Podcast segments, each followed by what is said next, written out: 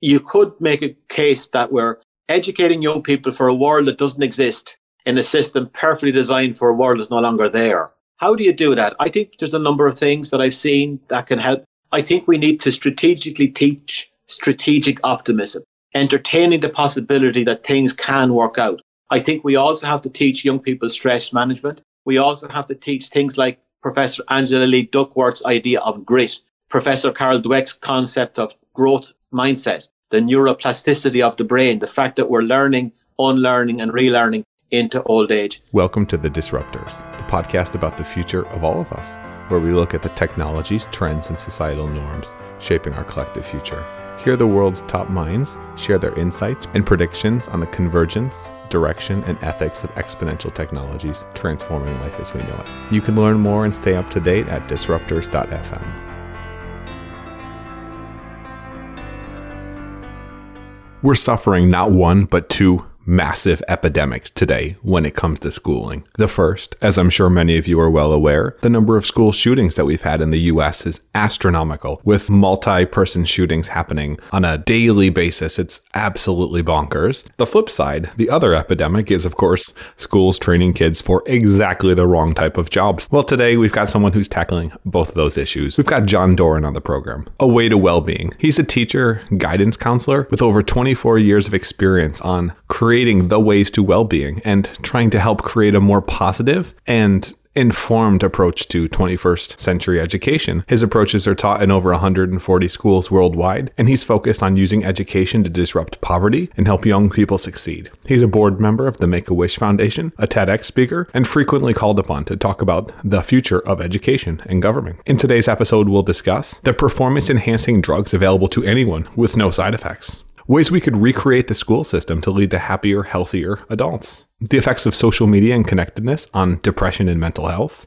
why we're living longer, more miserable lives than ever, the importance of debate in creating a class of critical thinkers, and a couple of ideas or curricular activities that we could add to schools to make all of us more well rounded and successful. In today's episode, there were a little bit of issues with my mic. It looks like Google Hangouts decided to use the laptop mic as opposed to the external mic, which you guys are hearing now. I want to apologize for the echoey audio quality on my side, but it was a great interview with John. I thought it was super valuable, and this was something that I wanted to be able to bring to you guys. So please excuse the audio quality. We will, of course, tune things up for the future and make sure it doesn't happen again. But now, without further ado, I give you John Doran. We choose to go to the moon in this decade and do the other things, not because they are easy, but because they are hard.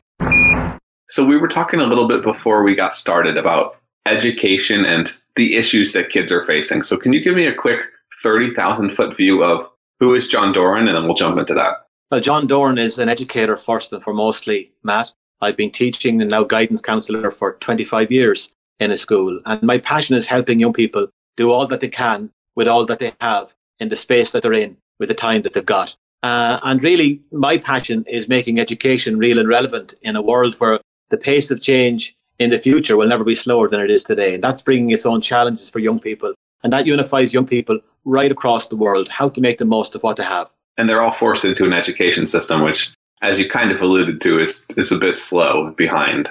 Well, you know what, Matt, I, I, as my career has gone on and I wrote a book called Ways to Wellbeing about eight years ago, I started saying that we were doing a disservice to our young people by only concentrating on their left brains. And I was talking about emotional intelligence, that, you know, in, their integrity was going to be as important as their income, that we had to help them learn how to learn, unlearn, and relearn. So it's about relationships, Matt. And the most important relationship young people, indeed ourselves, will ever have is the one we have with ourselves. So I like to talk about education in terms of relationships because most AI is going to decimate most of the orthodox jobs that are there. So for young people to thrive and survive in the world to come, they're going to have to work on their emotional intelligence quotient. How do you do that in a school setting that's designed to put out factory workers?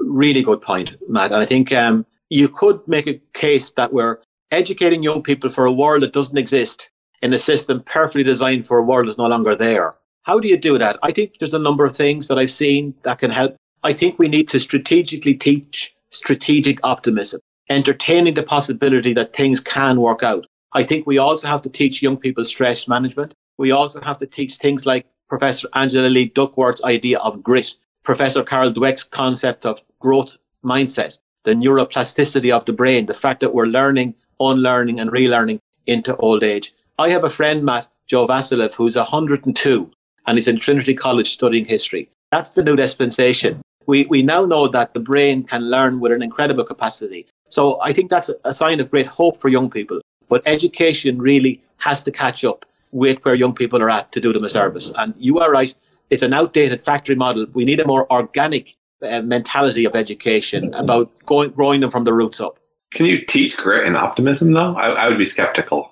I think you can, Matt. I suppose I'm a natural optimist. I think it's about the idea that you know you, you can entertain the possibility that things will work out. That things sometimes we have black and white thinking, and for a young person, say 16 or 17, and they lose a first love, they don't think they'll ever meet anybody again. Chapter closed. But it's entertaining the possibility that things are always in transition. We're in transition. We're growing. My favorite definition of education, Matt, is that it's a conversation between one generation and another about what's really important in life. Now, that's a shared conversation that everyone is our teacher. And that actually is quite often, even this morning, a young person taught me a great lesson about relationships. He said to me, Sir, how are you today? And we sometimes underestimate the small things. How are you? But I think we can teach op- strategic, I call it strategic optimism, Matt. I'm not talking about a Pollyanna, things will always work out well. But I think strategic optimism is saying, what can I learn from this that can make me better the next time I face it? That's being optimist. That, that's tuning in your inner coach rather than being a slave to your inner critic. You know, what I say we have an internal radio station, Me FM, playing 24 hours a day. And quite often it's very, very negative. It is. And I think that's a, that's part of the reason that I wanted to get you on because this is something the world's getting healthier. We're living longer. And yet shit, something like 20% of America's on SSRIs. Yeah. It's, it's kind of it's kind of ludicrous to see the the dichotomy that's happening. And why do you think that is?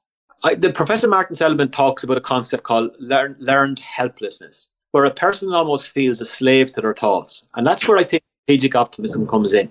You know, the greatest weapon you have against stress, Matt, is the capacity to choose one thought over another, and that starts off with the awareness that you have that power, and that's very empowering. It connects you to your resilience. It actually de I suppose, decouples you from the sense of being overwhelmed and, and, and, and overpowered and, and, and anxious. The capacity that we have to change our thoughts. We mightn't be able to choose the first thought that comes into your head, but you can certainly choose whether you, you attach to it or not. So this learned helplessness, I see more and more presenting in my office, and I suspect on your side of the pond as well. Definitely. What do you think about a lot of these mindfulness and meditation apps and neural feedback devices we've been seeing pop up?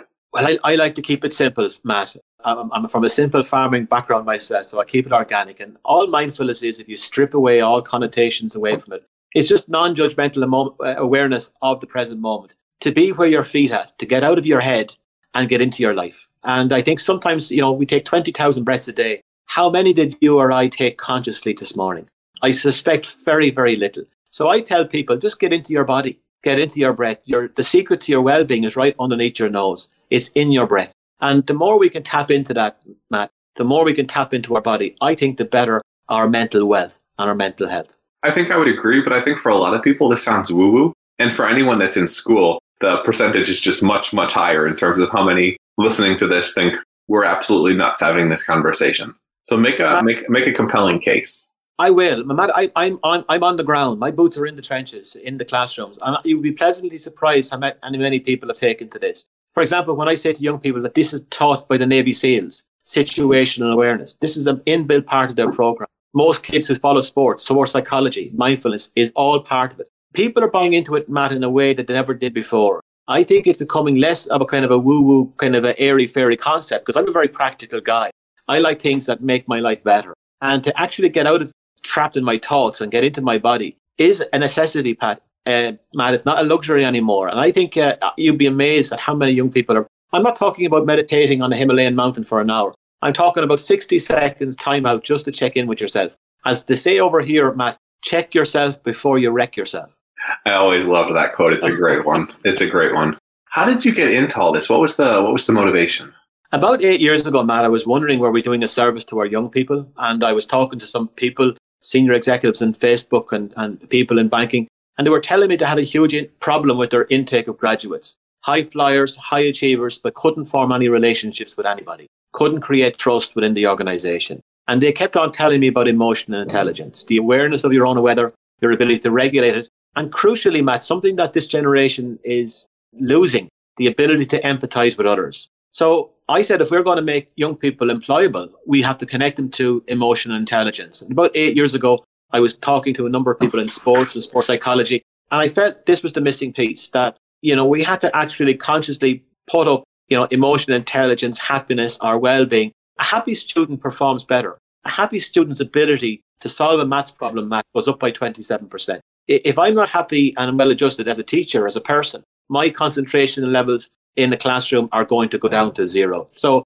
this is something that's really important. I mean, no one lives no one lives a stress-free life, Matt. And I, I I don't like to dis-stress because stress is important. But when stress becomes distress, learning goes out the window. And so it's become my passion over the last eight years. And I do have a bit of an issue about the word well-being, Matt. Certainly, this side of the water is becoming a cliche, and uh, and it's becoming too much in common currency. I like to talk in terms of relationships. The quality of relationships in our life will determine our well-being. It's ironic that you were talking to Facebook about that. What has social media done? Well, I think, Matt, potentially social media is the new smoking. In terms of we won't know the damage. I mean, there was a time in the 50s when people told you smoking was good for your health. Nine out of 10 doctors recommend Marlboro. Yeah, so I, I do suspect that, and I don't want to get into this social media, there's elements of it that are fantastic, but I say in my TED talk, Matt, we, we have a paradox. We've never been, this is the most connected generation in the history of the world, and yet paradoxically, never more disconnected. So, you know, there's something going on with social media, and it's desensitizing a generation to the actual feelings of other people, keyboard warriors. So, there is a real issue, and I think people are starting to push back on unfettered use of social media. You know, the effect it's having on our brains. Um, it is a real concern and a growing concern, Matt. I don't have the answer to it, but certainly we need to keep our eyes on the radar. And uh, I'm not so sure we can leave the custodians of this in the hands of the social media giants. I think this is a conversation that parents, educators, young people, we need to be into this discussion. It's interesting because younger kids are on social media a lot. But if you looked at if you looked at who helped get Trump elected, it was primarily fake news shared by older uh, middle middle uh, middle income middle age Americans because they are susceptible to oh, but this is real, right? Why, why is there that weird divide? I think people tend to believe what they see uh, and what they don't, you know, they, they tend to take it rather gullibly. But the interesting thing, Matt, is um, in the last year or two, more and more of my young people are presenting with loneliness. They're lonely. And that's the interesting dichotomy of having so many friends. Like I, I'll say to a young person, my prescription for you is not Xanax or drug. My prescription for you is exercise and to meet a friend rather than at a friend. You know, as simple as that. Get off your social platform and actually go over to somebody in real time and say three of the most cathartic, empowering words you possibly can. How are you? You know, there are three very small, words. I did it myself this morning. And by saying, how are you to that young person, I was saying the Africans have a, South Africa have a lovely phrase, Ubuntu, Matt, I see you. Too many people in our world are going around feeling invisible. And that has to stop, Matt. Too many people are disconnected. Too many people are living their lives online. And I'm aware that we're using this tool, but it's not the tool per se, Matt. You can use a knife to eat your meal, or you can use a knife to stab somebody. Social media is the same. We can use this platform as we are to try and empower and educate people, but it can also be used for wrong as well. So I think education around the, the positives and the drawbacks of social media platforms are really important. We can't just trust that the benefits will be taken and that the negatives will be negated. We, we can't leave that to chance. the, the stakes are too high they are too high, and yet the road to road to hell is paved in good intentions. It kind of slips down the slope, so to speak. Yeah, I think the I, I think the key word, Matt, is awareness. Uh, when, once you're aware, you know, and in fairness to platform providers like like Apple, uh, you know, the screen time to let somebody know. Actually, just look at how many, much of your day has been devoted to your various apps, etc.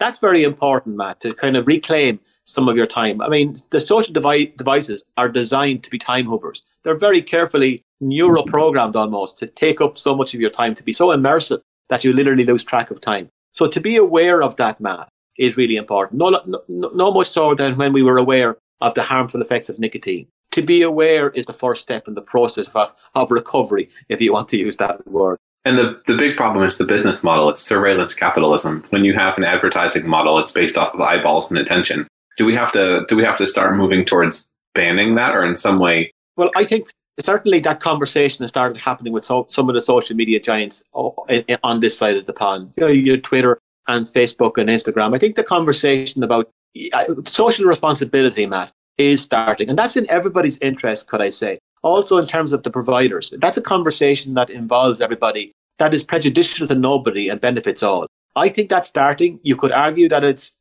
not as fast, pro, fast paced as we'd like it to be, but I certainly seen some growth of that conversation starting out of necessity, Matt. What's the future of education? Everyone has great ideas about things they would like to add, but they're never willing to say the classes or schedules they'd be willing to cut.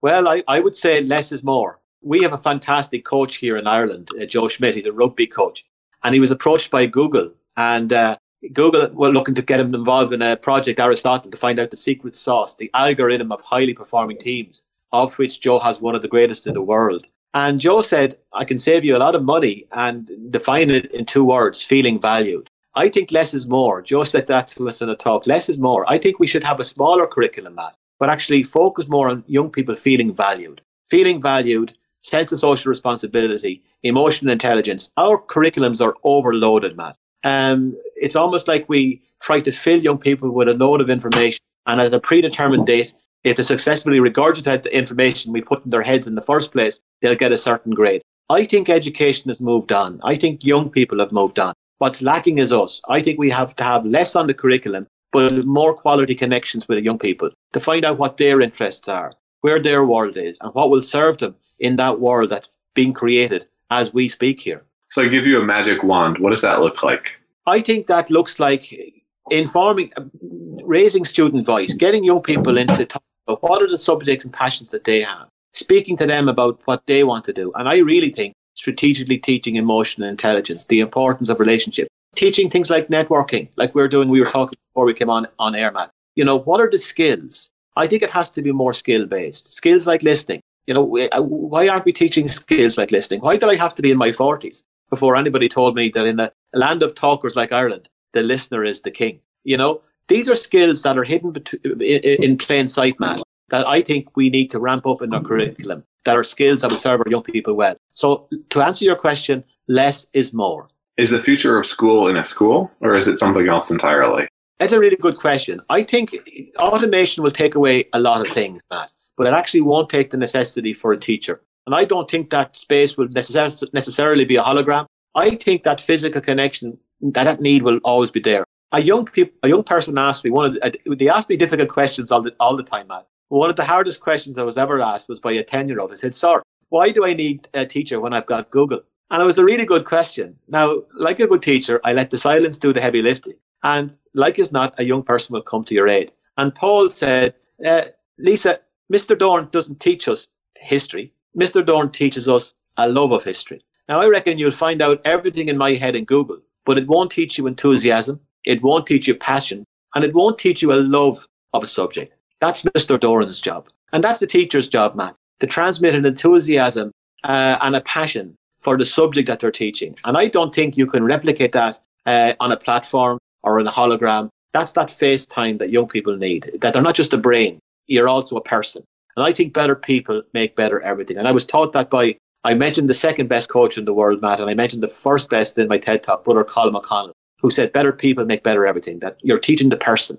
And I think most schools talk about holistic education, Matt, but I think a lot of schools only pay lip service. You know, we see that young person as a brain, but actually they're a person and we have to teach to the person, not just the left side of the brain. So I think the where education skates to, I'm not so sure. But I'm not so sure that the teacher will become redundant. I think that teacher will probably be needed even more. What will change will be the content. What do you think about the Montessori approach and some of these alternative approaches to education? Um, I'm not so sure, Matt, from the point of view that I, I, I didn't go to school until I was relatively late. I was aged five that I started. And my dad would always say, I would have time enough. And I think sometimes schools can actually, and Ken Robinson speaks to this, can almost sometimes suffocate the natural creativity, curiosity, and inquisitiveness of young people. So I'm not so sure that I believe in the kind of almost the Japanese model of get them when they're in the cradle and almost, you know, inculcate all of this material in. I sometimes think let a child be a child and let that natural curiosity, that innate goodness, that innate resilience come to the fore and try and shape and mold and model that uh, rather than try to see them as some kind of a joke to be filled up. You know, um, as W.B. Said, let's try and light fires rather than fill jokes. Guys, we have awesome news. I want you to open up your podcast player for a sec.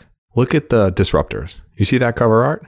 Well, those guys, the ones who helped us design that, they're sponsoring this podcast. DesignCrowd. This is a company I've worked with before in the past and have absolutely loved. Gotten some great mock ups and great designs for past podcast cover arts. And you know what? This one for the disruptors. And they're sponsoring the podcast because they love what we're doing and we love what they're doing. You can go and get designers around the world to compete on and create the best possible design and graphic projects for you. Just go to disruptors.fm slash design crowd. That's D E S I G N C R O W D, design crowd. Disruptors.fm slash design crowd. These are people we've used before and love and know you guys will too. Do you think that schools kill creativity, or let's play devil's advocate? Could it be society when kids see their parents working jobs that suck, that, that they hate, having to do that day after day and to get a bigger house to compete with the Joneses? Is it school that crushes creativity, or is it humanity? I think it can be a little bit of both, Matt, but I think really the school model eh, has to have its own share of culpability in the question. You know, rote learning, that factory model that you alluded to, that's still very much alive in the 21st century. How well does it serve us in a world that's changing so dramatically? In a world where the factories of 10, 15 years ago no longer exist? I would humbly suggest not so well. So that curiosity, that creativeness, that propensity we have to say, sit down, shut up and listen to me. That's gone. That's old hat, Matt. Now that is changing, I'm glad to say. And I'm very optimistic about the future, not just about the wonderful profession of teaching and education, but about the future of young people in general. Um, but that old model that served us well for a world that no longer exists, I think we have to take the best of it and dump the rest and, and skate to where the world is going.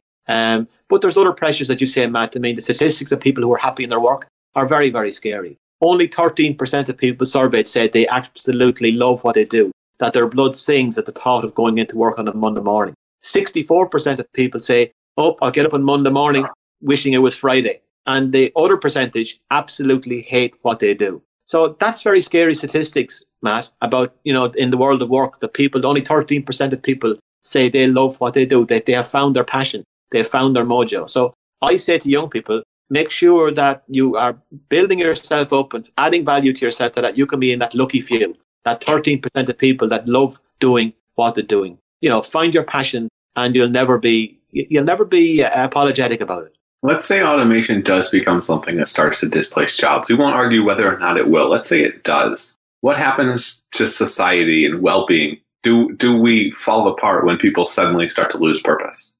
It's a very difficult question to answer, Matt, because we're going into the great unknown here. Um, and I don't know the and, my fear would be for this for, for the lower skill jobs that would be totally gone. What those people are going to do. So really we are going to have to put a lot of store into learning, unlearning, and relearning the idea of being in the one job for the rest of your life is gone. You know, you're not going to be talking to any young person now about a job for life in any domain. You're going to be talking about a job for the life of a contract. You know, a young person could have 18, 19, 20 jobs. A young person aged five, by the time they're at school going, uh, at employment age, 68% of the jobs available to them haven't been created yet. That's the world we're living in, man. Now, the, the consequences of that, I don't know. Anybody who tells you they do know, I think they're blowing smoke because no one can know. But the secret lies in education and retraining, and, and that's the, the, the answer because those jobs will not be there. But there are issues, Matt, at a societal level, at a crime level, for a whole generation of young people whose jobs that hitherto they would have found meaning in are gone. Now, what do we do? That's a conversation that will have to involve everybody. Do you think it's more of a problem for young people or it's more of a problem for people that are more established? So typically typically what you'll find is the older you are, the less conservative you get, or the more conservative you get, the less willing you are to try new things, focus on education, etc. Do you think young people will be hit hardest, or older and middle age? I, it may be a stereotype or a cliche to say that young people, by definition, are, are more versatile. They're more mobile. Um, older you get, the more static, perhaps. But it does raise a challenge for both young and old. And for a lot of the older people, Matt, it's quite scary you know, I've only ever taught in one school all my life. I'm a dinosaur. I'm very aware of that. And I've always had a desire to keep changing and reinventing myself. that capacity for reinvention, we're going to have to let people know of any age is innate and intuitive inside you. That you know, you you know, you're going to be growing um, all of your life. And I think maybe the again to be optimistic is to see this as an as a chance to grow, to develop, to change, and to evolve. So not to see this as something that's a threat, but actually to see it as a challenge might be uh, the next threshold for both young and old.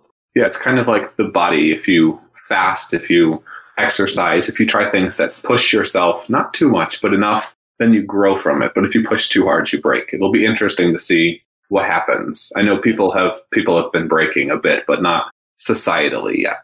I like to call myself Matt a possibilitarian. I, I like to see myself as a possibility thinker rather than a poverty thinker. That see, you know, to say an optimist, you know, you see a glass half full. The pessimist sees it as half empty. The optimist sees it as half full. The cynic says it's twice as it's twice as big as it needs to be, and the opportunist drinks the water. I think we have to have an opportunistic attitude to the future. We have to be possibilitarians uh, to see the possibility and to see it as an exciting adventure that we can actually grasp with both hands. Human beings are nothing if not versatile and adaptable. We've been adapting since Adam was a boy, Matt. So that's one thing I'm, I, I can place faith in that we will continue to evolve and to be versatile and to adapt to the circumstances that we face ourselves in. And I think we, part of that is having the confidence that we can do so and also creating the right mindset, the right set of attitudes and beliefs about ourselves.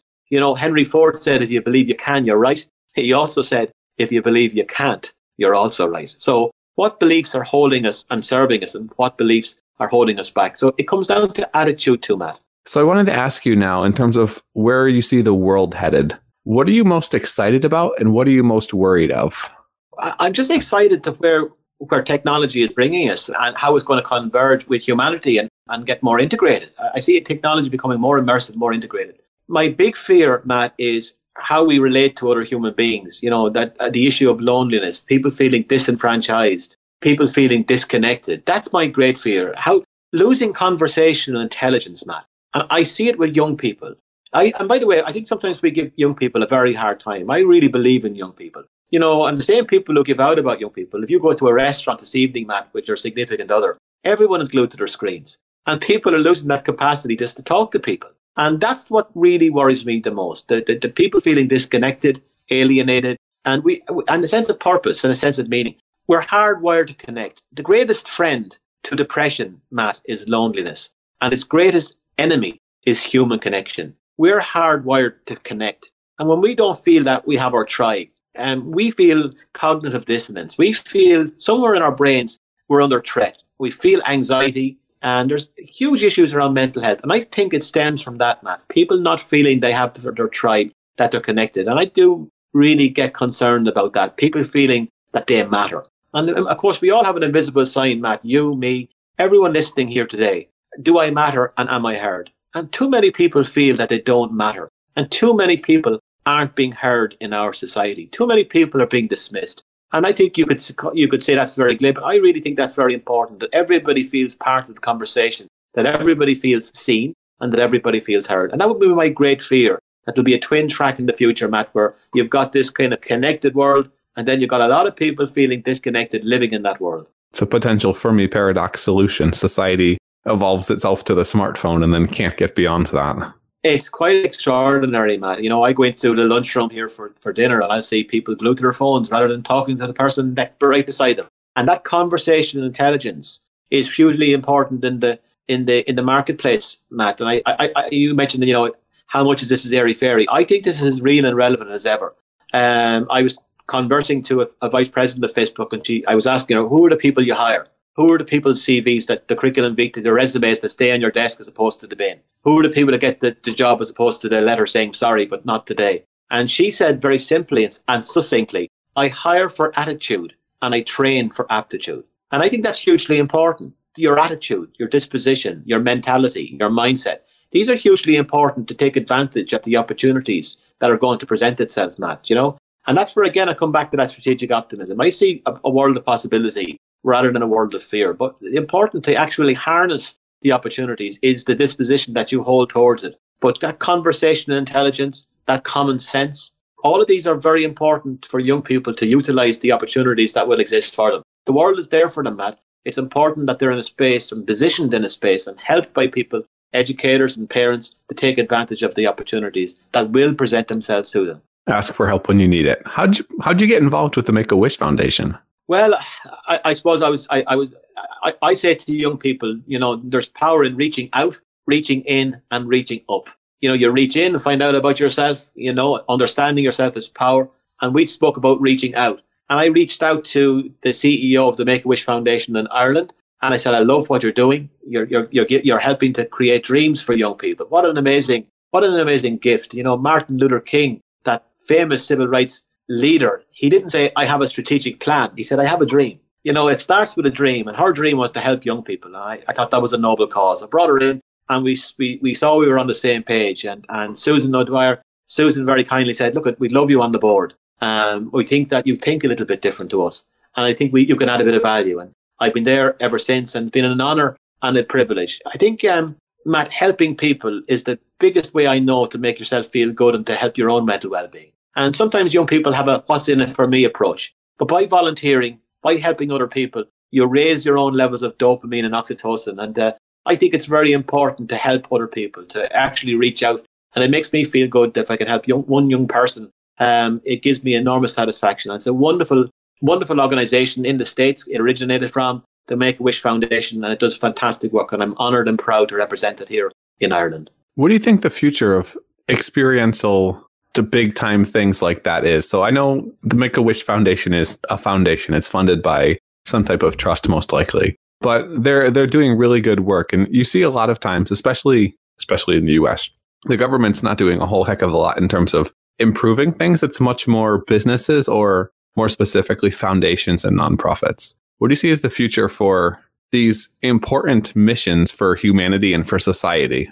If I could segue slightly, but still in the same sphere, I sometimes ask people, is there more good in the world or bad in the world? And sometimes, depending what if you're if you're listening to the news, it's probably bad. And we won't even get into the states, uh, the situation in America, uh, Matt. But if you get involved in organisations like the Make a Wish Foundation, unquestionably you would say there's so much good. To see ordinary people, Matt, and what they do in their time and in their effort and their energy will reconnect you to your humanity and to what's good in human beings. And to answer your question, the future of those foundations doesn't lie with big business. It lies with big people, ordinary people like you and me connecting and wanting to make a difference. And once they're connected to the roots, that's very important. What happens sometimes to charities, Matt, is that they disconnect from what made them great in the first place the grassroots, the ordinary people who want to help for the sake of helping. Not big business, not big corporate responsibility or big funds. It's about ordinary people in the grassroots. And I see that the volunteerism in the Make a Wish Foundation,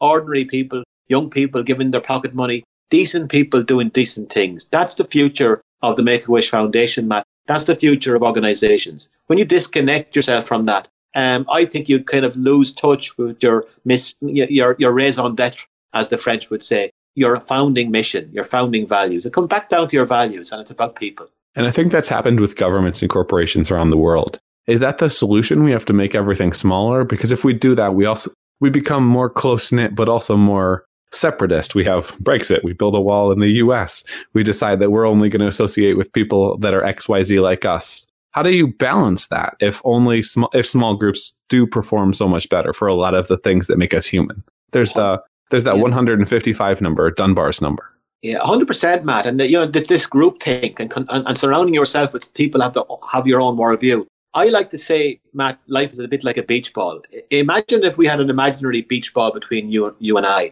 and I asked you what color you saw, and you'd say unquestionably yellow. I'd say white. Of course, the answer is we're both right. And I think sometimes we get caught up in thinking that my side of the beach ball is the only color. And um, the truth is, the map is not the territory. Everybody has this, something to offer. And by asking you, can you describe your color to me? That's going to inform my view. And I would agree with you 100%. Diversity of friends, an eclectic uh, worldview, different sharing opinions has never been more important. Just having one orthodoxy is not good. And confirmation bias kicks in. I think it's very important to entertain other disciplines, you know, other view, worldviews and, and, and viewpoints. We had the same polarized opinions in Ireland too our harm over years with North and South, you know, Protestant, Catholic, you know, nationalist, unionist, and we've seen the harm that that's done. And I, my great fear in, in your country, Matt, is it seems to have gone down the same pathway in many cases, and that doesn't serve anybody, you know. And we're coming out of that. We're in recovery. And um, but to come back to your central premise, I think it's very important that we entertain the legitimacy of different views other than our own, and to, I suppose, also to have a, an attitude of gratitude. You know, to be grateful to, for what we have, to increase empathy, to allow people to have a different worldview. I think we see too much adversarial thinking in politics and in social commentary and indeed politically commentary. I'm right, you're wrong. Rather than entertaining, maybe we both have a certain version of the truth. No one ownership of the truth, Matt. And I think when somebody, you know, Oscar Wilde said, "I'm no longer, oh, I'm no longer young enough to think I know it all." Nobody knows it all, Matt. And uh, I don't like to sit around. Anybody who who has, you know, simplistic answers to complicated reality, I straight away skeptical of.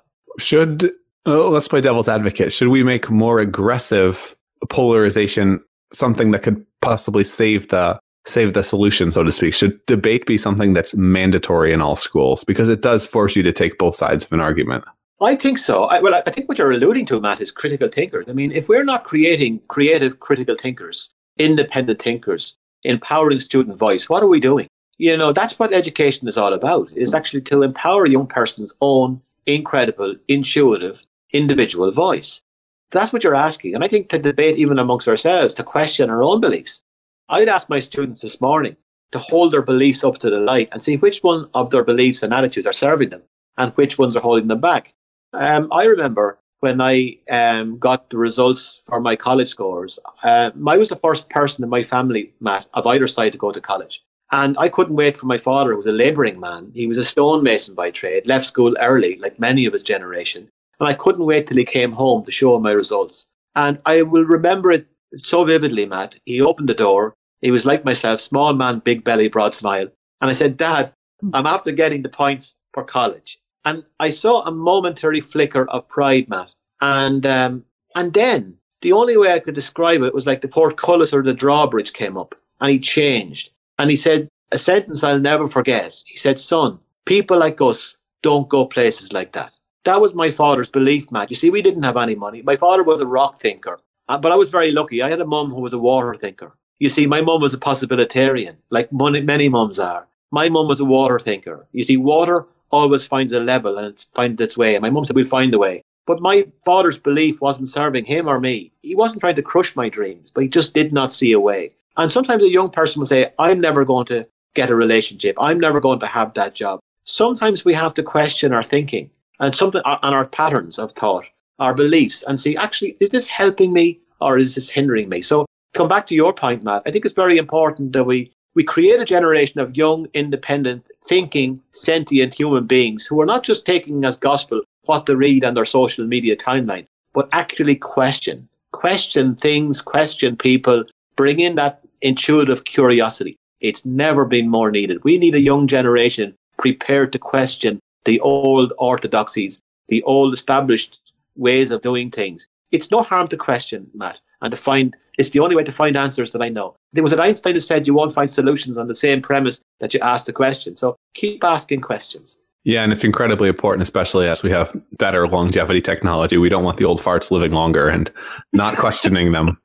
So I well, certainly with the old mentality, definitely not. Matt. No. So I have a question. I'm firmly of the belief that most people, and it's controversial to say, but I think most people are too weak to change themselves they're not willing to do the hard things because we're not evolved to do the hard things. We're evolved to get by and survive through thick and thin, more or less by putting on weight, avoiding fear, avoiding heights. We're, we try to avoid the scary stuff because that's the stuff that could kill us. How do we systematically make people question some of these beliefs? Is it something mandatory in, in school? Is it regulations that we need to have on websites and and uh, social media channels? For instance, here's a video. Oh, by the way, this is 97% of Wikipedia says that this is false. How, how do you do that and force it into people's consciousness? Because I don't think they're going to do it willingly because it's much easier for us to agree on something because once we've agreed and it's over with, well, great, now I can move on to the next thing. It doesn't take up my time or energy.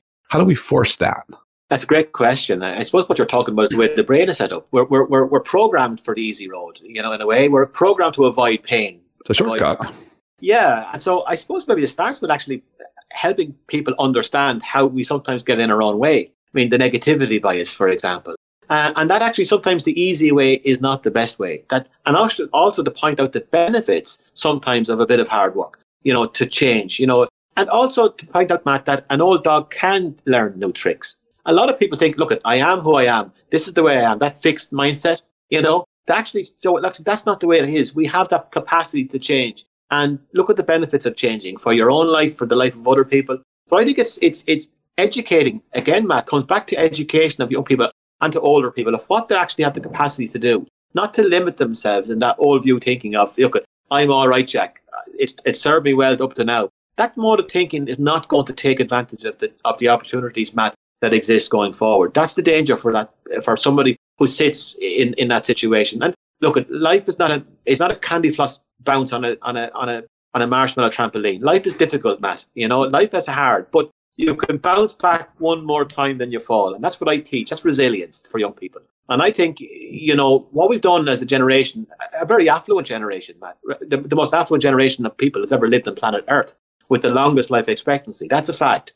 That can't be questioned. There's a, there's a concept here we call snowplow parenting, where parents, for the best of intentions, have kind of taken away the natural problems in front of their children, but it's been at the expense of their own resilience. You know, there's nothing more creative than a young person stuck, you know, um, so it's very important that we tap young people into the fact that fail, fail is first attempt in learning, that mistakes are vile, very interesting learning experiences. So what I try to do to young people and to older people is say, look, that inner critic that sits in your shoulders keeps on telling you that you can't, you can't do it. There's no point. What's the point anyway? I'm, I'm, I'm done. Listen to your inner, your inner coach when you make a mistake or fail and say to yourself, what's one thing I can learn that can change my behavior going forward? And if you listen to that, tune in that channel, Matt, the chances of a better outcome go up exponentially. And if you can put a if you can put a pause between a thought and an action. So I had a grandma and she's she's died now, but she was she was a crazy old fiery lady. She was the she was one of the most powerful people you'll ever meet. But as she got older, she got a little bit more mellow. Before that, it would be someone shows up late to Christmas. Oh, they finally made it. Or she's walking and sees someone who's a little overweight. Look at the ass on that one. But over time, what happened is she learned to say, shut up, Ruth, and then to either say or not say the thing. And I think that pause between the thoughts and the actions can be very valuable because the thoughts that we all have are just drifting in our head. There's nothing actually there. And generally speaking, it has no meaning. I might be thinking right now I have an elephant on my foot, and I don't have an elephant on my foot. It'd be pretty cool, but it's just a thought. And yeah. Th- that ability to, to separate from that is is something valuable, I think, that you brought up. Absolutely massive. Can I say? Can I speak to that in two two parts, Matt? The first one, can I just say that you know, if people take nothing away from this conversation between ourselves today, thoughts aren't facts and feelings aren't facts. That's the, the first thing. And the second thing is, can I give you a gift? Um, and I learned this from a woman in Ireland who's one of my heroes, Sister Stan, who spent her life helping the poor and disenfranchised. She would be the equivalent of Nelson Mandela in the eyes of many Irish people. And I had a conversation with her and I came away and I had a kind of an epiphany around what you're talking about, putting that pause between saying something and not. And I call it my triple filter test. And it might save a relationship for you, Matt, one day, or for me. It certainly has saved me putting my foot in my mouth on more than occasions than I already do. And the triple filter test is this. Does this need to be said? Does this need to be said by me? And does this need to be said by me, by me now?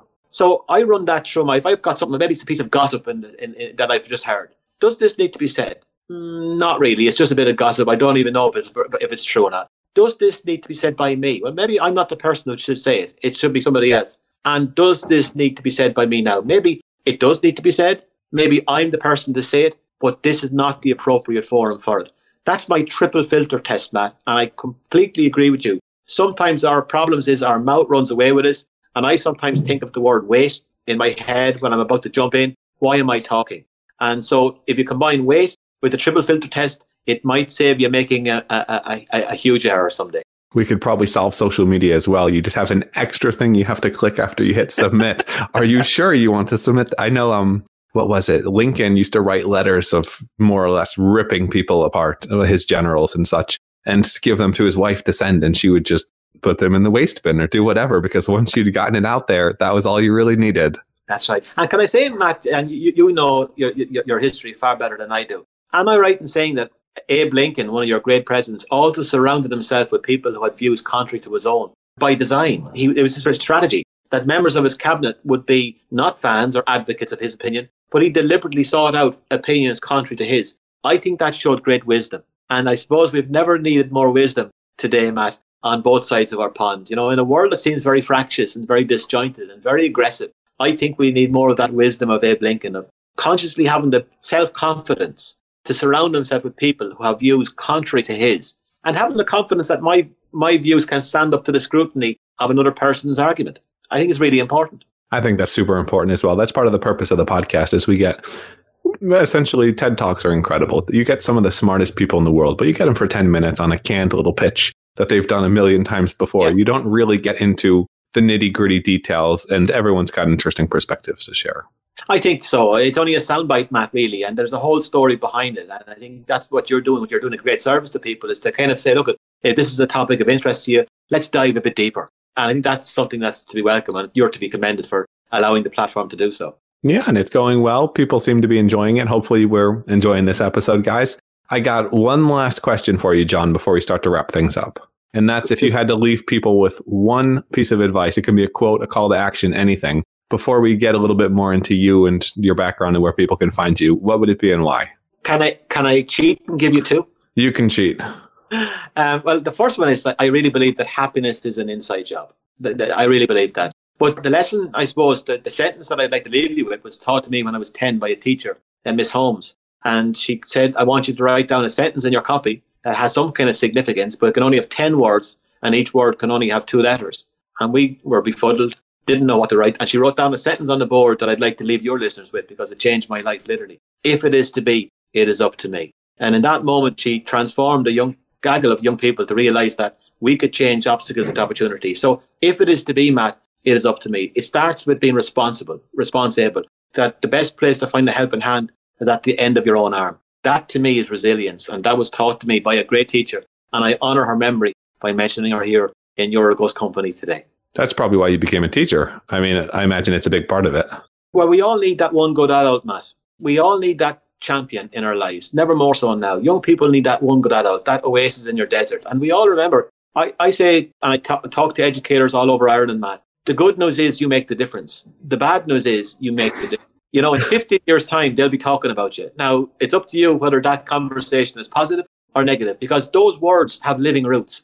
And I, I saw, I learned something, Matt, and I didn't say in the TED talk. And again, I just give you a gift to share with your listeners, which I think is absolutely mind blowing about networking. And somebody uh, linked into my TED talk and said, "Can I? Do you know the? He was a magician. He said, um, "Do you know the provenance of the word? When you were younger, Matt, and you did a magic trick, what word would you use to accompany the trick? Abracadabra, alakazam, hocus exactly. pocus. Abracadabra. Do you know the provenance of that word? No. The provenance, he, he went and he was a kind of a linguist. Andrew Bennett is his name. And Andrew went and to Stanford MIT. And he found out that the word abracadabra is an ancient Aramaic word that predates the time of Jesus. When you, you translate it, is what I speak is what I create. And that was very powerful. So words create worlds. So I sometimes say to a young person, what, what, what, what's going on in your head? What are you saying to yourself? Because you're actually creating your world, you know, in the words that you speak. So to speak positively to yourself, connect your inner coach. But that is, I thought was very powerful that your words are creating your world. That what I speak is what I create.